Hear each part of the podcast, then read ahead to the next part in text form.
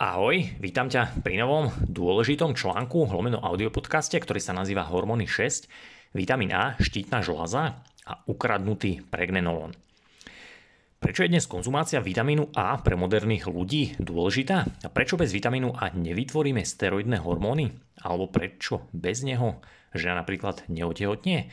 A prečo je konzumácia rastlinej stravy alebo hlavne rastlinnej verzie vitamínu A, teda beta-karoténu dnes už nepostačujúca?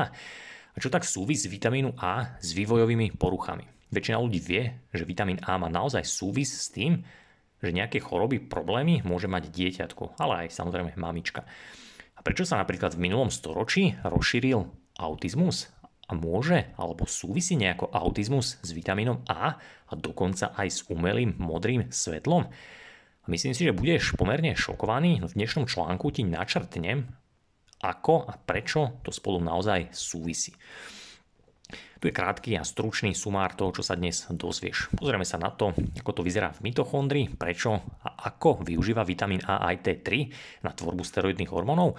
Ukážem ti, čo je to retinoidný X receptor, ako súvisí tento receptor s vitamínom A Poviem ti prečo podľa mňa sú dnes moderné štúdie už takmer irrelevantné a ich čítanie alebo zaoberanie sa a oháňanie sa iba vedeckými štúdiami už dnes nestačí. Tiež ti ukážem, či je naozaj vitamín A fotoreceptor, ako reaguje na modré svetlo. Dozvieš sa, ako sa vitamín A recykluje, ako to teda súvisí s konzumáciou rastlinnej stravy alebo beta-karoténu, prečo to teda nestačí. Ukážem ti, ako súvisí vitamín A s umelým svetlom, s chorobami ako napríklad žltačka, ale aj spomenutý autizmus. A hlavne ti poviem, aj sa dozvieš, prečo naozaj dnešný životný štýl, ale celkovo moderní ľudia už potrebujú si dávať viac záležať na konzumácii živočíšneho vitamínu A a prečo a ako to môže mať na nich vplyv. Takže poďme na to. Od mitochondrie po pregnenolon až po vitamín A. V poslednom článku si zistil, že mitochondrie sú naozaj zodpovedné za prvý najdôležitejší krok tvorby steroidných hormónov, a teda za tvorbu pregnenolonu. To znamená, že ak máš naozaj dysfunkčné mitochondrie, a tvorba pregnenolonu sa z akéhokoľvek dôvodu u teba pribrzdí, tak logicky aj tvorba ďalších steroidných hormónov nebude dostatočná.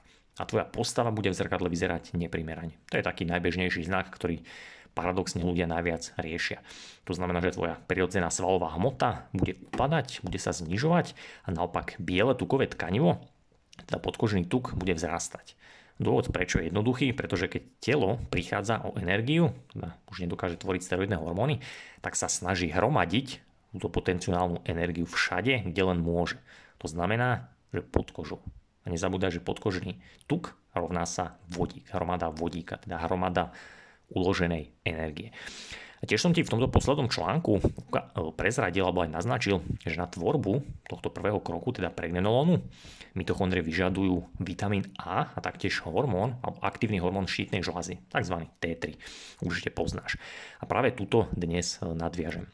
Tiež ešte spomeniem, že v podstate všetci čitatelia mojich knížok, ktoré sú už vlastne nejaké 3-4 roky k predaju, tak kto ich čítal, prvú, ale hlavne druhú, tak o vitamíne, o vitamíne A je tam veľa písané, takže už máte, nazvime to veľký náskok. V druhej knižke bola práve vitamínu A ako topologickému izolátoru venovaná dokonca celá väčšia kapitola. Mitochondria vyžaduje na tvorbu pregnenolonu vitamín A, retinol aj hormón štítnej žlázy. Ako už vieš, tak prechod cholesterolu na vnútornú membránu mitochondrie je naozaj kritický a rozhodujúci krok. Keď to neprebehne, alebo keď je to nejakým spôsobom pribrzdené, mitochondria nevytvorí pregnenolon a teda nevytvorí žiadny ďalší hormón. Môžeš to predstaviť ako nejaký lievik. Do jedného lieviku, povedzme, vlieva na začiatku voda, tento hlavný lievik je ten pregnenolon. A až keď sa lievik naplní, až vtedy z neho povedzme idú nejaké malé hadičky a tie odtekajú do ďalších lievikov. A to sú potom ďalšie a ďalšie steroidné hormóny. Čiže keď nenaplní mitochondria, nevytvorí tento prvý lievik, teda pregnenolon, nedokáže ani tie ďalšie hormóny vytvoriť, teda tú vodu preniesť do tých ďalších lievikov. A práve na toto, aj na tú tvorbu pregnenolonu, mitochondria naozaj vyžaduje vitamín A, dá retinol alebo retinál, nazýva sa aj retinoid, to sú teda rôzne formy vitamínu A a hormón štítnej žľazy. Dodnes určite vieš, alebo si sa s tým stretol, že sa naozaj vedú rôzne spory o tom, či je vitamín A toxický, prečo môže byť jeho nadbytok e, zlý, alebo napríklad prečo môžu ľuďom povedzme nadbytočná konzumácia vnútornosti, pečienky vyvolávať problémy. Veľa lekárov dokonca to hovorí, alebo neodporúča. Mamička mala aj normálnym bežným ľuďom, aby nekonzumovali povedzme viac ako dvakrát do týždňa pečienku, vnútornosť, pretože to má veľa cholesterolu, veľa vitamínu A a tak ďalej.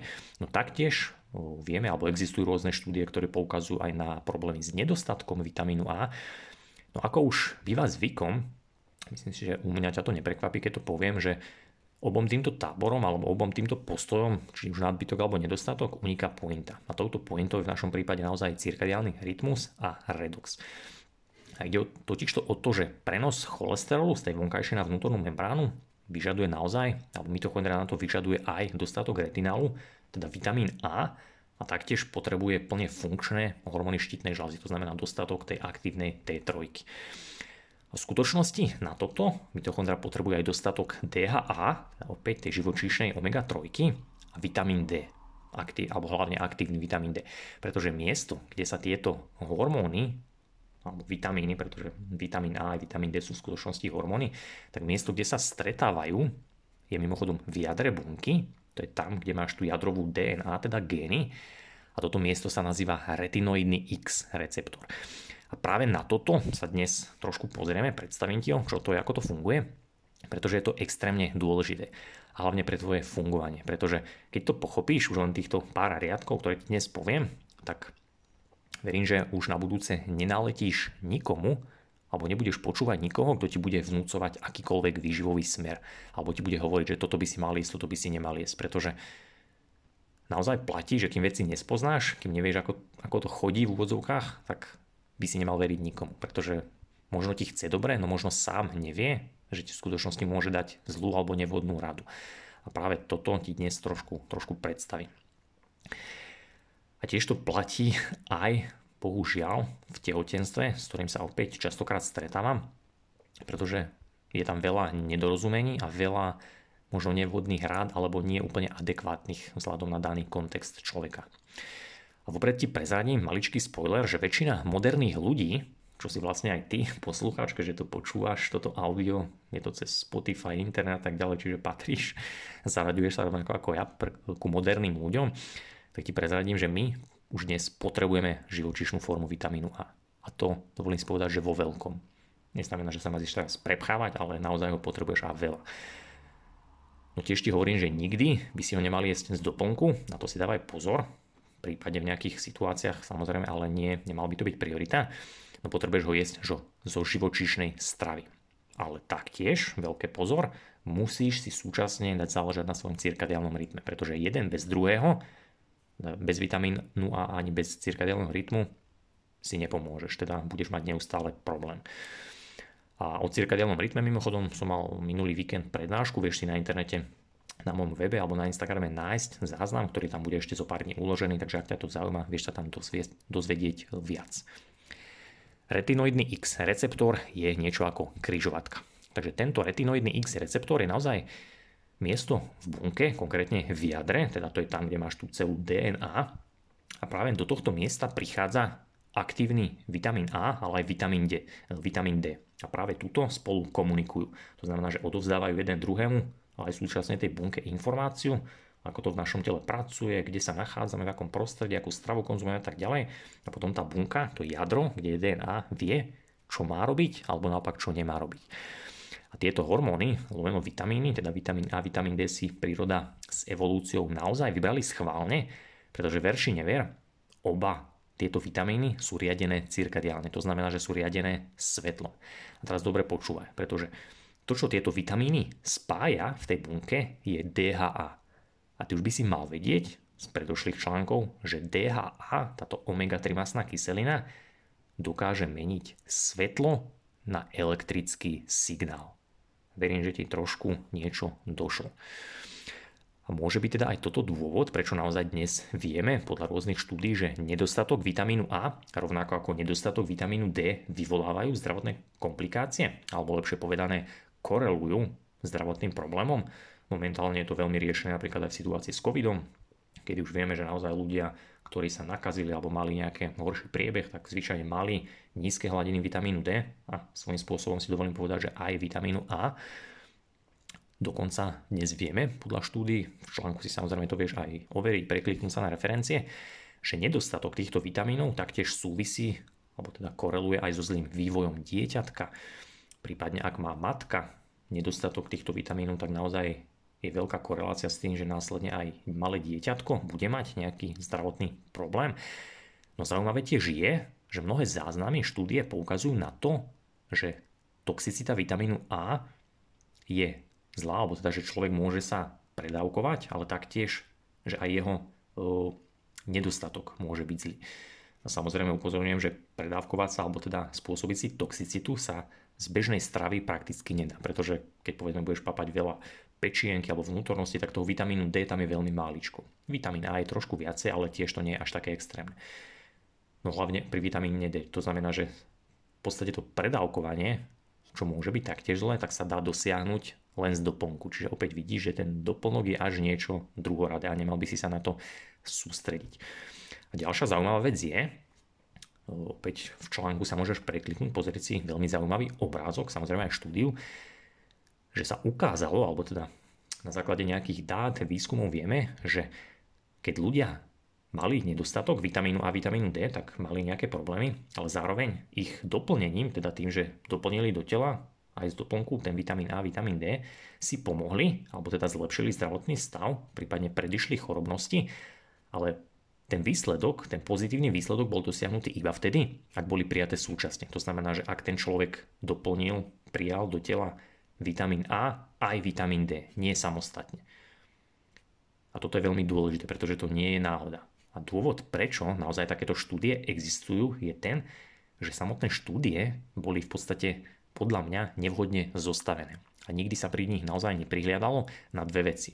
Dve dôležité veci. A to na pr- za prvé na príjem z prirodzenej stravy, ale za druhé na cirkadiálny rytmus a svetlo, pod akým boli tie štúdie robené. Prečo sú dnes teda vedecké štúdie podľa mňa takmer úplne irrelevantné? Pretože keď si uvedomíš tú vetu, ktorú som pred chvíľočkou povedal, ako boli tieto štúdie robené a prečo sa neprihliadalo napríklad na ten cirkadiálny rytmus, na to prostredie, tak by ti malo veľa vecí dôjsť. Pretože je to, toto je dôvod, prečo dnes naozaj venovanie sa iba nutrícii alebo nutričnej stránke, výživovému poradenstvu a povedzme venovanie sa iba výžive alebo teda počúvať iba odborníkov na výživu, tak dnes naozaj môže narobiť viac škody ako osov. A to myslím smrteľne vážne. Pretože keď sa nad tým zamyslíš, tak e, za prvé teda, alebo to najhlavnejšie, že všetky takéto nutričné štúdie, z ktorých teda vychádzajú tie moderné výživové odporúčania, tak boli robené samozrejme niekoľko rokov, ale hlavne v minulosti, teda niekoľko rokov dozadu. A keď si už len predstavíš povedzme rok 2010 a rok 2020, alebo teraz, tak ten rozdiel je obrovský, je to takmer na nerozoznanie v pokroku, v tom, ako sa zmenili naše byty, bývania, prostredia a tak ďalej. A keď si napríklad ešte zoberieš, určite poznáš známeho, alebo známu knižku Vestona Priceho, tak povedzme tá doba, keď on robil ešte 19. storočie napríklad nejaké výskumy, tak to bolo ešte, ešte radikálne odlišné. A práve aj preto dnes dokonca mnoho ľudí sa stále oháňa takýmito vecami, že povedzme nejaké národy pôvodne konzumovali toto a toto, takže je to zdravé, druhé národy konzumovali toto a tamto, no zamysli sa nad tým, že kedy a kde tie národy žili a kde dnes žijeme my. To naozaj znamená, že tá to odlišné prostredie, tie odlišné teplotné, svetelné podmienky, tá kvalita vody, ovzdušia, svetla, všetko, čo mali títo ľudia vtedy a my máme dnes, sú úplne iné a práve tieto podmienky sú to, čo vplývalo, ale aj vplýva na výsledok experimentu. A toto si musíš zapamätať. Pretože v ľudskej reči to znamená toľko, že keď povedzme vezmeš tri rozdielne skupinky ľudí, pričom každá, každá tá skupinka bude žiť inde, v inom meste, v inej dedine, v iných podmienkach a povedzme každej tej skupinke dáš zjesť to isté, budú sa stravovať presne toľko isto kalórií, toľko isto živín v ten istý čas a tak ďalej. Dajme tomu, že budú jesť každý kilo pečienky denne alebo týždenne, no každý bude i žiť inde, tak u každého toho človeka, u každej tej skupinky bude výsledok iný. Pretože keď niekto pracuje v kancelárii, niekto pracuje na poli, niekto je maliar, niekto bude riaditeľ firmy, niekto bude žiť na byte, niekto na dome, tak ver či never, u každého bude výsledok tohto experimentu odlišný. A potom si zober, že moderné štúdie fungujú takto, potom urobia nejaký priemer na základe priemernosti, na základe nesprávne odhadnutého experimentu a vytvoria z toho nejaký priemerný, priemerné odporúčanie. A chcú, aby si sa ty týmto priemerným odporúčaním, ktoré vzniklo na základe nesprávne zostavenej štúdie na priemerných ľuďoch, ktorí každý žijú inde, aby si sa ty týmto riadil. Verím, že rozumieš, prečo ti to hovorím. Pretože ver či never, odlišné prostredie, to, kde ten človek žije, ako tam žije a tak ďalej, tak toto všetko vplýva na jeho redox, na redox každej jednej mitochondrie v jeho tele. A práve tento redox, tá jeho mitochondria v to, v akom je stave, rozhoduje napríklad aj o tom, či je vitamín A pre teba toxický, alebo nie je toxický. Či ti môže ublížiť povedzme jeho nedostatok, alebo na, naopak jeho nadbytok. A podľa mňa na základe tohto by napríklad vedecká štúdia už dnes mohla znieť napríklad, alebo mala by byť označovaná skôr ako vedecké pozorovanie, pretože je to podľa mňa lepší, lepšie pomenovanie. Prípadne nie vedecká štúdia, ale skôr vedecký názor. By ten názov mohol byť takto. Hoci mohlo by byť ešte lepšie, keby sa to slovičko vedecké úplne vynechalo.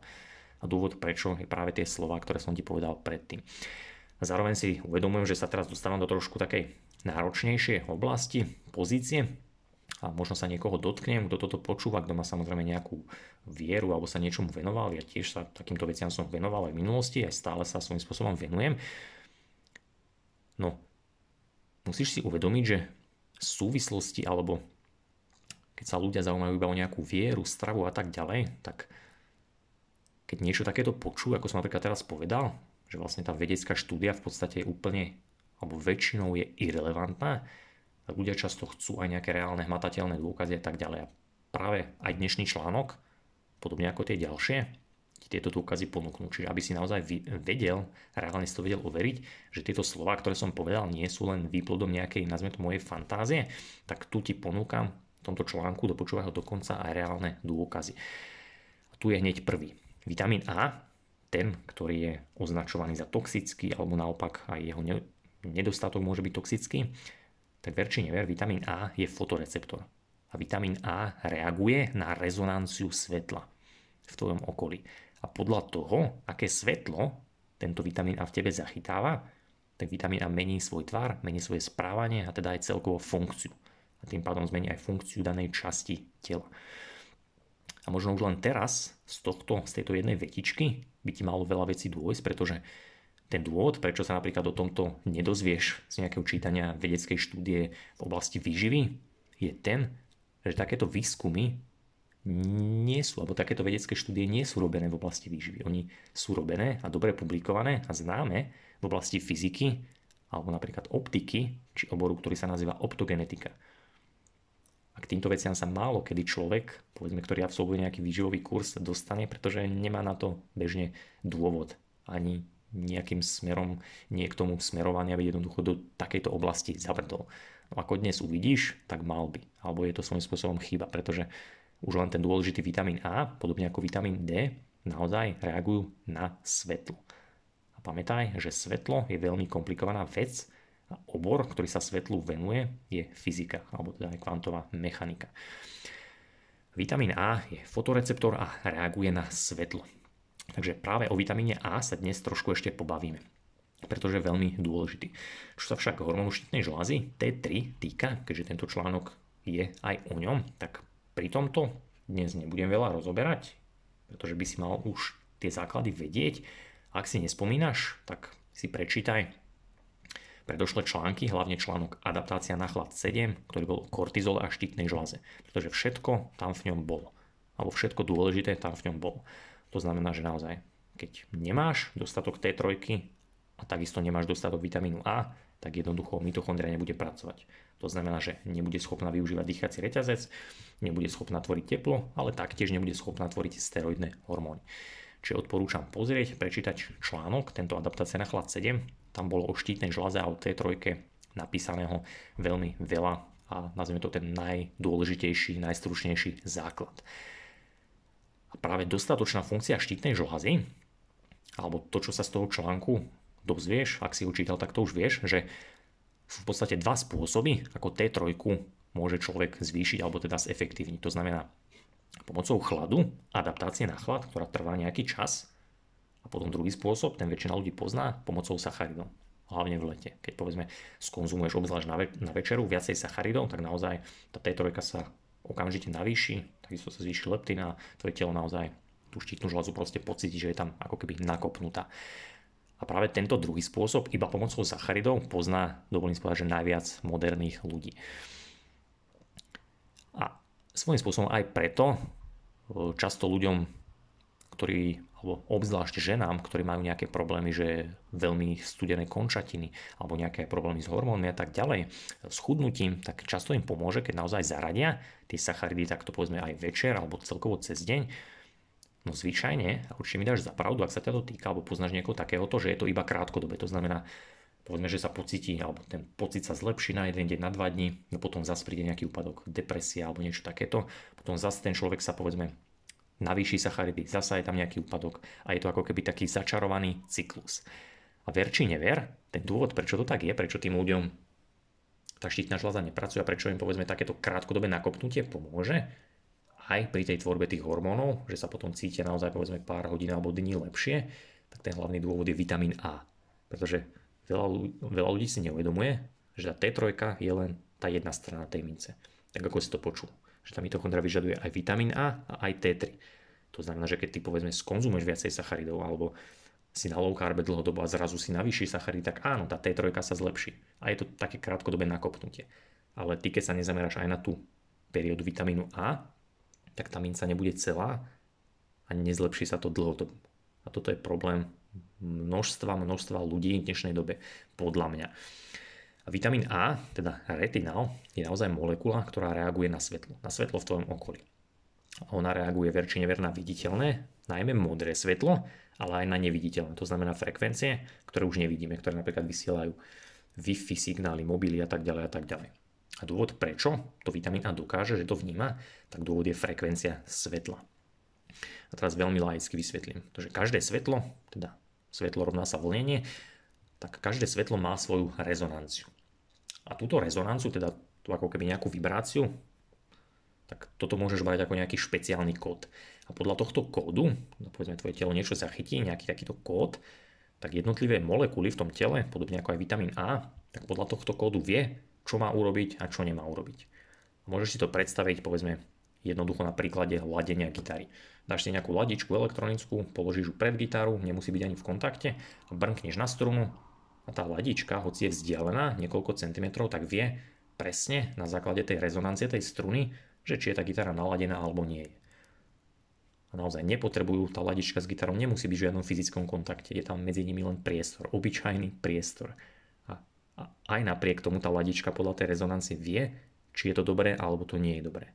A presne takto funguje aj vitamín A. A keď v tebe, v tvojom tele, vitamín A to dané svetlo, najmä teda modré svetlo, zachytí, tak on sa, môžeš to predstaviť, že sa jednoducho pohne, niečo sa s ním stane, dá nejaký signál tej časti tela a jednoducho niečo sa v tom tele vykoná. A tieto slova sa možno zdajú také nazvime to čudné, hlavne ak sa s tým stretávaš po prvý raz, no ver či never, rovnaké mechanizmy každý jeden z nás, aj ty práve teraz využívaš. A využívaš to napríklad vo svojom mobile, keďže väčšina predpokladám počúva tento podkaz na mobile. Pretože tvoj mobil je napríklad plný polovodičov, tranzistorov, rôznych diód a ver či never, tieto súčiastky pracujú na rovnakom alebo podobnom princípe. Povedzme, že na je tam nejaká súčiastka, nejaký tranzistor na základe nejakého prichádzajúceho svetla alebo nejaká diodka, jednoducho vyšle elektrón, ten stimul mu dá signál, že ten elektrón pôjde jedným alebo druhým smerom, prípadne ho to zruší, že ne, neprejde cez danú súčiastku a tá súčiastka podľa tohto vie, že čo má spraviť. A ona to zvyčajne vyhodnotí, alebo ten tranzistor to vyhodnotí ako povedzme jednotku a nulu.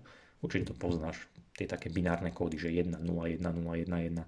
A jednoducho takto, takýmto jednoduchým spôsobom, lenže či vyšle elektrón, nevyšle elektrón, tak sa dá v podstate vytvoriť akýkoľvek komplikovaný algoritmus až nejaká aplikácia Windows a tak ďalej. A presne takto alebo podobne je to aj s vitamínom A. Čiže ten vitamín A tiež zachytí nejaké svetlo, niečo vykoná a tvoje telo si môžeš predstaviť, že podľa toho tvorí nejaký kód a jednoducho vie, čo má robiť. Ak si spomínaš na predošlé články, hlavne hormóny 3-4, kde som ti ukazoval svoje krvné testy, bavili sme sa tam o hormónoch, o cholesterole, videl si tam presne, koľko máš cholesterolu v krvi, triglyceridov a tak ďalej, tak ver či never, aj vitamínu A máš v krvi veľmi veľa. Vieš si to dokonca na krvných testoch zistiť, vidíte to myslím na nejakých 15-20 eur, čo nie je veľa. Ja ti to aj poviem, že v 6 litroch krvi máš vitamínu A niekde medzi nejak 2 až 4,8 mg teda v 6 litroch zhruba 5 mg vitamínu A by si mal mať tak maximálne. Keď si to prerátaš, to teraz nejdem hovoriť, vieš si to prerátať aj na jednotlivé molekuly, no opäť bude to veľmi, veľmi veľké číslo. No pointa je tá, že ten vitamín A tam naozaj máš. Máš ho tam veľmi veľa. A on tam, on tam v tej krvi je schválne, pretože z tej krvi si ho telo neustále doplňa do tých tkaní a častí, kde ho, kde ho využíva. Pretože vitamín A tú hlavnú funkciu plní, plní v tkanivách. To znamená povedzme v oku, v mozgu, v pokožke, v rôznych takýchto veciach. A on tam všade je, všade tam má nejakú tú svoju úlohu. No ako náhle tú úlohu vykoná, povedzme teraz na teba dopadlo svetlo, on to niečo vykonal v tej pokožke, v tom tkanive, v tom oku a musí sa nahradiť. A práve preto je v tej krvi, že z tej krvi sa nahrádza, z tej krvi si ho to tkanivo vezme. Čiže preto tam je. A teraz, ako sa do tej krvi vitamín A dostane? No predpokladám, že tušíš, že zo stravy. Čiže tvoja strava, to koľko konzumuješ, je naozaj dôležité. A teraz ti musím ukázať, aby si tomu pochopil, že ako sa vitamín A recykluje, pretože je to veľmi, veľmi dôležité. Takže to, že máme v tele vitamín A, si už, alebo už teda vieš. Väčšina tiež vie alebo tuší, že ho máme veľa. My ľudia homo sapiens máme veľa v oku a taktiež v mozgu. To je taká priorita. Mimochodom vitamín D máme zasa veľa v pokožke, vitamín D zachytáva UV svetlo a vitamín A je teraz v mozgu, v oku a zachytáva modré svetlo. To len aby si mal takú maličku, maličké súvislosti, aby ti dochádzali. Náš mozog a oči totiž to neustále spracúvajú signály. To, to každý vie. No, spracúvajú nie len vizuálne, teda farby, že vidíš, ale aj nevizuálne. Toto už tiež väčšina ľudí pozná. Práve tu napríklad spadá známy melanopsin, alebo teda náš riadenie cirkadiálneho rytmu. Teda aj keď nejaké časti oka, napríklad ten vitamín A v melanopsine nevníma len viditeľné svetlo, alebo teda neprenáša to len na nejaký stimul viditeľného, že ten človek to vyhodnocuje ako nejaké farby, nejakú, nejaký obraz, no náš mozog to vyhodnocuje aj takto nevizuálne. A práve na základe tohto si povedzme synchronizuje cirkadiálny rytmus a to je veľmi dôležité. A nezabúdaj, že taktiež je tam dôležité aj DHA, čiže aj to potrebuješ. No keď sa teraz bavíme o vitamíne A, tak on zachytí svetlo, no povedzme v tom oku, v tom nejakom fotoreceptore zachytí svetlo, ten vitamín A logicky niečo spraví, podobne ako tá súčiastka, vyšle nejaký signál, no v tom momente, ako to vitamín A urobil, tak on sa degraduje. On sa ako keby som predstavil, že sa nejako svrkne, rozloží, jednoducho sa nejako pohne. A v tom momente, ako to spravil, tak už potom nedokáže znova preniesť ten signál. To znamená len povedzme teraz za sekundu na tvoje telo dopadlo niekoľko miliónov, miliónov fotónov svetla a jednoducho ten vitamín A niektoré z nich zachytil. Na to, aby zachytil potom ten ďalší, ďalší, ďalší, tak on sa musí medzi tým stíhať nejako nahrádzať a recyklovať a tak ďalej. Pretože ak by to nedokázal logicky, tak už potom by tá časť tela nepracovala, už by to nevedela tie signály takto interpretovať. Toto mimochodom v tvojom oku konkrétne, aj s tým cirkadiálnym rytmom sa alebo by sa malo diať predovšetkým ráno. Preto je dôležité ráno naozaj to slniečko prijať, absorbovať, vystaviť sa mu, či už pokožkou, ale aj okom. Pretože aj takýmto spôsobom ten vitamín A sa tam nakopne, začne sa recyklovať, tvoje telo si synchronizuje cirkadiálny rytmus a vie, že teraz je deň a mám robiť toto a toto. Čiže to len taká maličká odbočka. No teraz sa vrátime k tej recyklácii vitamínu A. Hneď ako vitamín A dostane signál, degraduje sa, tak už v závislosti od toho, kde sa nachádza, tak sa potrebuje zrecyklovať a nahradiť. A toto sa udeje v celom tele dvoma spôsobmi. Buď pomocou niekoľkých enzymatických krokov, čiže povedzme máš telo nejakú molekulu, nejaká iná forma vitamínu A, tvoje telo z nej spraví nejakú ďalšiu molekulu, tam príde nejaký enzym, zase ju premení na ďalšiu, na ďalšiu, na ďalšiu, až nakoniec vznikne ten pôvodný vitamín A a telo ho teda nahradilo. Čiže Prvý spôsob pomocou nejakých enzymatických krokov. A druhý spôsob, ktorý svojím spôsobom tiež potrebuje nejaké enzymy, ale tento druhý spôsob je pomocou nahradenia úplne novým zo stravy. To znamená, že tvoje telo si ho nepotrebuje nejako tvoriť z jedného, druhý, tretí, štvrtý a tak ďalej, ale rovno povedzme ho zješ a jednoducho cez traviaci trakt do krvi a z krvi prejde rovno na dané miesto. Logicky, keď sa nad tým zamyslíš, tak tento druhý spôsob je taký, nazvime to, najpomalší, pretože kým to spapáš, kým sa to tam samozrejme v strebe, vie, že črevu to niekoľko, môže až hodín trvať, do krvi, potom zase do tkaniva, čiže je to také pomalé, ale zas na druhú stranu je to veľmi efektívne, pretože zjesť ho môžeš naozaj veľmi, veľmi veľa. Určite vie, že povedzme len nejakých, ja neviem, 50 gramov masla, ho má obrovské, obrovské množstvo, povedzme lyžička nejakého treščieho oleja, strašne veľké množstvo, čiže naozaj v strave ho príjmeš sakra veľa. Čiže práve preto je tento druhý spôsob veľmi efektívny, že ho vieš veľmi veľa doplniť do tela. Je tu v skutočnosti aj tretí spôsob, no tento píšem o ňom v článku, nejdem ho teraz rozoberať, nazýva sa bistabilita. Ten len tak skrátke, že vitamín A sa v istých častiach oka dá zrecyklovať alebo dá sa nejako takto používať aj bez, nazviem to, recyklácie. Ale opäť nejdem to teraz rozoberať v podcaste, to nie, nie je to až tak dôležité, vieš si to v článku v pár riadkoch trošku prečítať. Teraz ostaneme pri tomto recyklovaní a nahrádzaní zo stravy. Pretože ako si teda pochopil, ten vitamín A naozaj potrebujeme, neustále zachytáva svetlo, dáva nejaké funkcie tvojej časti tela, tomu oku, pokožka a tak ďalej, tak je ti jasné, alebo musí ti byť jasné, že tá recyklácia je dôležitá. To znamená, že musíme ho nahrádzať, a to či už teda pomocou tých enzymatických krokov, ale hlavne skôr či neskôr potrebujeme ho aj zo stravy. A práve tu prichádza veľké aha. A k tomuto sa teraz dostávame, pretože tu zároveň pochopíš, nazvime to takému častému omylu, keď niekto hovorí, že beta-karotén, a teda rastlina forma vitamínu A, alebo aj celková rastlina strava, je dostačujúca. Veľa ľudí často hovorí napríklad, že konzumácia džúsov, alebo teda štiav, ovoce, zeleniny a tak ďalej, ktoré obsahujú logicky beta-karotén okrem iného, takže ti dokážu napríklad aj nahradiť ten živočíšny vitamín A. Že teda nepotrebuješ konzumovať vnútornosti meso, zvieratka a tak ďalej, pretože si vieš ten vitamín A pomocou beta-karoténu doplniť aj z rastlín. Podobne to hovorí aj o omega-3 a rôznych ďalších veciach. No ja ťa sklamem, pretože nepočítaj s tým. V dnešných časoch po roku 2020 sa na to nemôžeš spoliehať. A hneď ti vysvetlím prečo. Beta-karotén a vitamín A totiž to nie je to isté. V článku odporúčam pozrieť si obrázok, ako vyzerá beta-karotén a vitamín A, teda retinál. Veľa, veľa ľudí to možno pozná. Pointa je tá, že sú v podstate naozaj rovnaké, len s tým dôvodom, že beta-karotén je vlastne dvakrát vitamín A, teda dvojitý retinál. To znamená, že molekula beta-karoténu na to, aby vytvorila retinál, tak sa musí ako keby rozpoliť. A práve preto, alebo toto je dôvod, prečo naozaj vo verejnosti panuje ten názor, ktorý je samozrejme aj pravdivý, že z beta-karoténu v tele vieme vytvoriť vitamín A.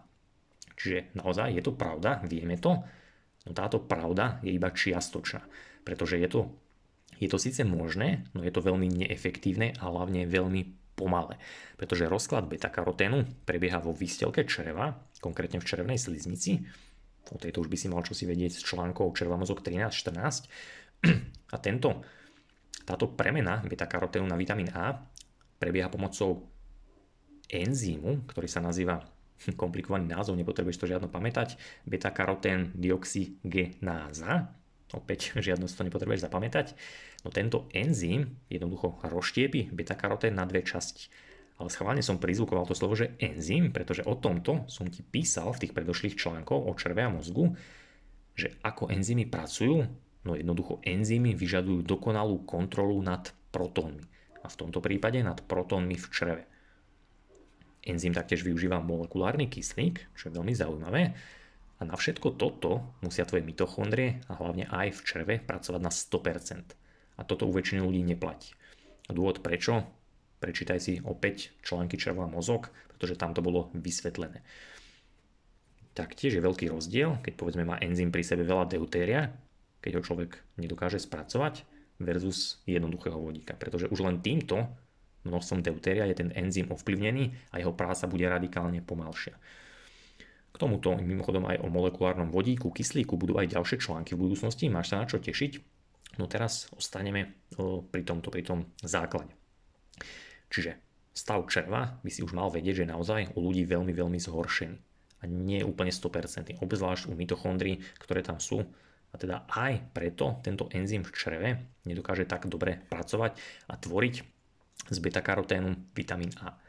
Ďalšia vec, ktorú som povedal, teda ten kyslík, opäť, keď si spomenieš na tie predošlé články červa a mozog, tak som ti tam vysvetloval, že ten kyslík je v tom čreve, nazvime to veľmi kontrolovaný. To znamená, že to, koľko ti ho vpustí do tenkého čreva, pažeráka, e, slepé črevo, hrubé črevo a tak ďalej, tak všade ten kyslík menší, menší, menší.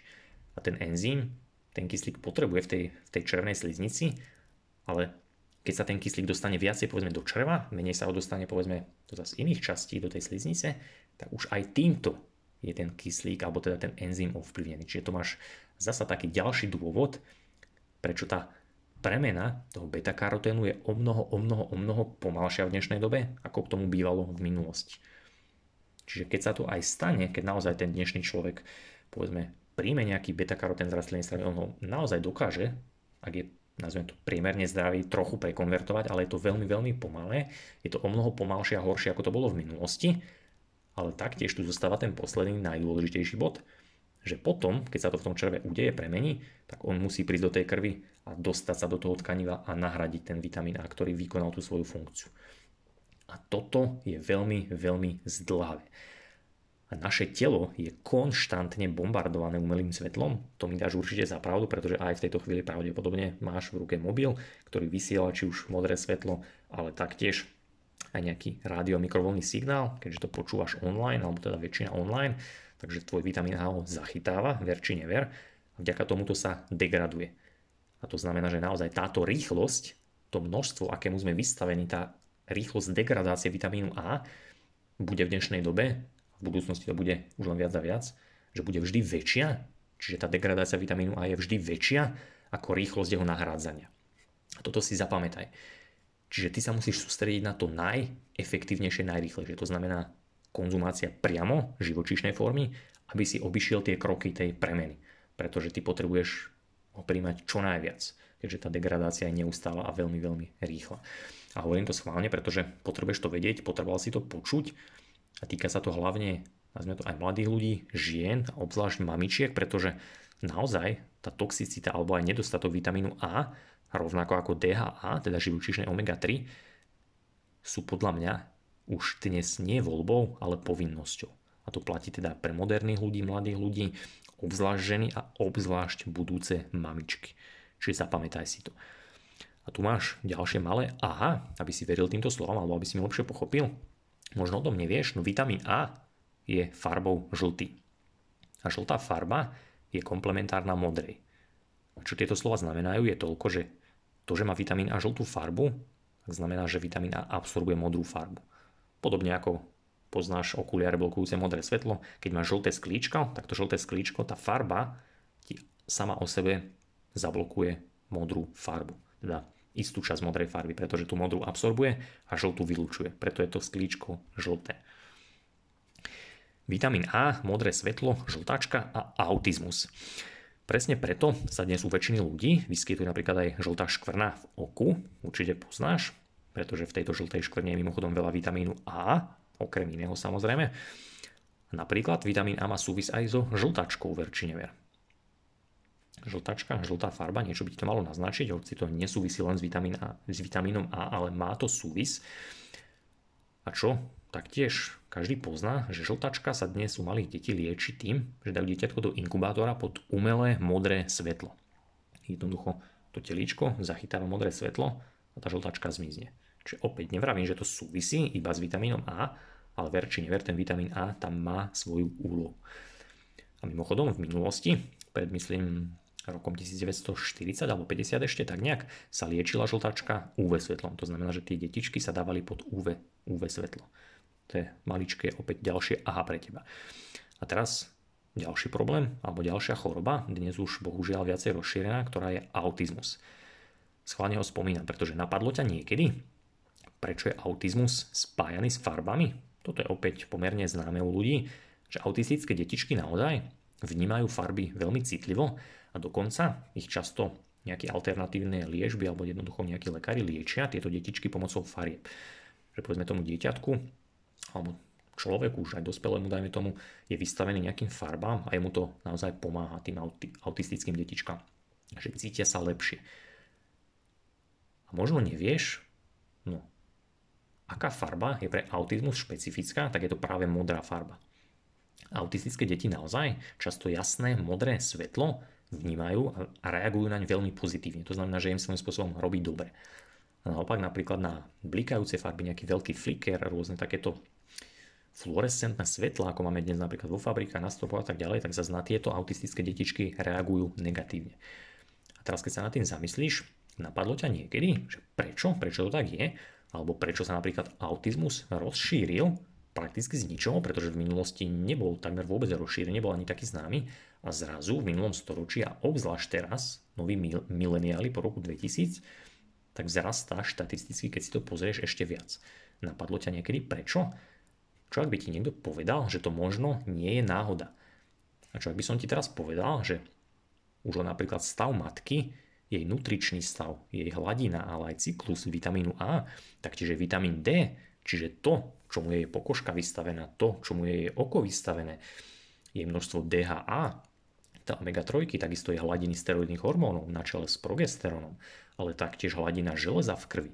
Všetko toto sú kľúčové veci u mamičky a rozhodujú aj o tom, že či na, bude mať povedzme to dieťatko veľkú alebo väčšiu šancu, že sa u neho môže rozvinúť autizmus.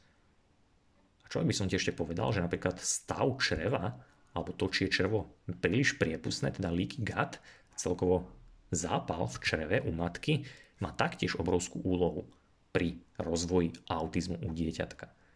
Ja to nehovorím teraz, aby som niekoho sa dotkol alebo nejako, nedaj Bože, urazil, hovorím ti to schválne na zamyslenie, pretože keď si čítal, povedzme, červa mozog 13, 14, bolo tam veľké, veľa A, s členmi som to myslím aj v webinároch spomínal, niečo z tohto, No teraz si to opäť prizvukujem v súvislosti s vitamínom A, pretože ver či never, tak rozvoj autizmu podľa mňa je v skutočnosti u dieťatka jeho ochrana. Ak sa pýtaš aká, tak je to ochrana voči prostrediu, to znamená svetlu, ovzdušiu, vlneniu, všetkému tomuto, čomu boli, ale aj sú rodičia vystavení a hlavne matka. A ten mozog dieťatka, ktorý sa v tej mamičke formuje na základe toho, aký stav, alebo ako tá matka žila, čo má v sebe, tak ten mozog sa pomocou toho autizmu dokáže svojím spôsobom brániť voči tomu prostrediu. Aj preto sú tie detičky podľa mňa také, nazvime to, uzavretejšie, že oni sú v takom svojom, v takej svojej bublinke, ktorá ich má chrániť a to fyzicky, psychicky, ale ver či never aj biofyzikálne. Teda ten mozog sa naozaj prispôsobil na to prostredie. Opäť prizvukujem, že som ti chcel niečo naznačiť, nechcel som sa nikoho dotknúť. No verím, že keď sa nad tým zamyslíš, tak ti opäť možno nejaké ďalšie veci dôjdu. A hlavne po predošlých článkoch, naozaj, kde sme sa aj o lymfatickom systéme v červa mozog 13 bavili, tak tam som taktiež tento autizmus a nejaké veci spomínal. Ak ti tieto slova ako lajkovi nejako extra stále nič nehovoria, tak verím, že teraz po tomto článku, kde som ti jednoducho laicky vysvetlil, ako ten vitamín A pracuje, tak už by ti mali. Pretože to modré svetlo okolo nás je obrovský hráč. No nie je zároveň už ten naj alebo jediný hráč, pretože tie technológie, moderné technológie, tie neustále zlepšovania, to, že má každý priemerný človek v dnešnej dobe minimálne nejaké 3-4 zariadenia, ani si neuvedomuje, ktoré sú napojené na nejaké mikro a rádio vlny, hodinky, fit hodinky, Garmin hodinky, Bluetooth hodinky, Oura prstenie, mobilovačku, proste všelijaké takéto veci, tak ten človek, ten vitamín A je neustále bombardovaný. A tieto moderné technológie, moderné veci problém neustále zhoršujú. A ty si musíš uvedomiť, že ak je tvoj redox konštantne tlačený dole vďaka tomuto, tak tvoje telo neustále prichádza o elektróny. Na základe toho nedokážeš dobre pracovať. A keď si napríklad spomenieš, v článku si vieš pozrieť obrázok, kde som ukazoval jednoduché meranie povrchového napätia tela u asistentky, nazvime to niekde, kde nebola žiadna elektronika a kde bola elektronika, tak to množstvo milivoltov tam bolo radikálne iné. A keď sa nad tým zamyslíš, keď to takto reálne vidíš, tak opäť malo by ti niečo pomaličky dochádzať. A práve preto venujem toľko času tomu, že ťa chcem tieto veci naučiť. Takže keď si pozrieš stránky množstva iných ľudí, ktorí sa povedzme v podobnej oblasti venujú alebo zaoberajú, tak zvyčajne tam nájdeš nejaký e-shop so suplementami, stručne nejaké body, toto rob, toto rob, prípadne nejakú knižku, niečo takéto. No všimni si, že u mňa to až tak nie je. Ja sa ti snažím v prvom predať vedomosť a naučiť ťa niečo. Pretože ver či never, to je prostredie, okolo nás, okolo teba sa mení rýchlejšie, ako si dokážeš predstaviť. A pokým tomu sám neporozumieš, tak nedokážeš nič zmeniť a nedokážeš sa stať zodpovedným človekom a prebrať za seba plnú zodpovednosť. Pretože strach alebo báť sa niečo, to nie je cesta. No takisto nie je cesta, keď tým veciam nepochopíš. Pretože iba ak im pochopíš, alebo až im pochopíš, až vtedy dokážeš to rozhodnutie naozaj urobiť plnohodnotné a zodpovedné. A ešte teda na budúce niekto povie, povedzme nejakú vetu typu, že by si nemal konzumovať živočíšne potraviny, pretože to pre teba nie je zdravé, zvýši ti to cholesterol a dokonca tým ubližuješ planéte. Ver či never, pousmej sa, nebuď žiadny zlý, nič takéto to vôbec, pousmej sa a choď od toho človeka ďalej. A ideálne už sa s ním o tomto nikdy nerozprávaj, prípadne určite nepočúvaj takúto radu. Pretože v skutočnosti nič nemôže byť ďalej od pravdy. Ak by chcel vedieť dôkaz, prečo to nie je pre tvoje telo dobré, prečo dokonca pre planetu to nie je dobré, tak kľudne vieš sa prekliknúť v článku, ponúkam odkaz na jedno dávnejšie video, ktoré som na Instagrame myslím nahrával liveku. Bolo práve o tomto, o živočíšnej strave, veľmi pekne laicky, na príkladoch som to tam rozoberal. Veľa ľudí mi vtedy dalo spätný, spätnú väzbu ohlas, že sa im to páčilo, tak kľudne takéhoto človeka, ak poznáš ho na to, odkáž a verím, že to môže pomôcť. Samozrejme iba, ak je človek otvorený. Vitamín A, vitamín D, DHA a ich spolupráca. Teraz musím spomenúť ešte slova v úvode. Vitamín A a vitamín D sa naozaj stretávajú v bunke, kde pomocou DHA a receptoru X komunikujú a bunka vie, čo má robiť. Keď sú napríklad súhre, tak bunka vie, že vytvorím pregnenolon, vytvorím steroidné hormóny a tak ďalej. No všetko sú to elektromagnetické procesy. A túto elektromagnetickú silu prenáša svetlo, teda fotón. Čiže opäť vidíš, že sme pri svetle, nie pri kalóriách. No teraz, čo v nás svetlo zachytáva? No predsa elektróny. Čiže opäť vidíš, že to podstatné, na čo sa musíš sústrediť, sú elektróny. Potrebuješ ich neustále príjmať a hromadiť. A práve preto, keď sa nad tým zamyslíš, hovoril som to aj pred chvíľočkou, že vitamín A sa v nás tvorí skrz pokožku, cholesterol, ale vďaka UV svetlu, zo slnka. A zasa vitamín A, ako si počúvame veľa v mozgu, v oku, a ten tam zachytáva modré svetlo.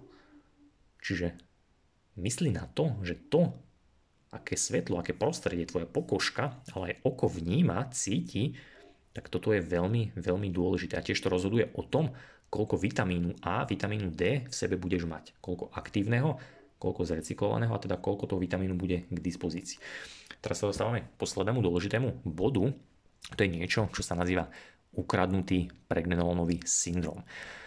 Práve všetky tieto veci, ktoré si sa momentálne dozvedel, tak sú vlastne opäť takým pre teba dôkazom alebo meritkom toho, že by si si mal dávať záležať viac na živočíšnej strave, ak máš teda nejaký problém.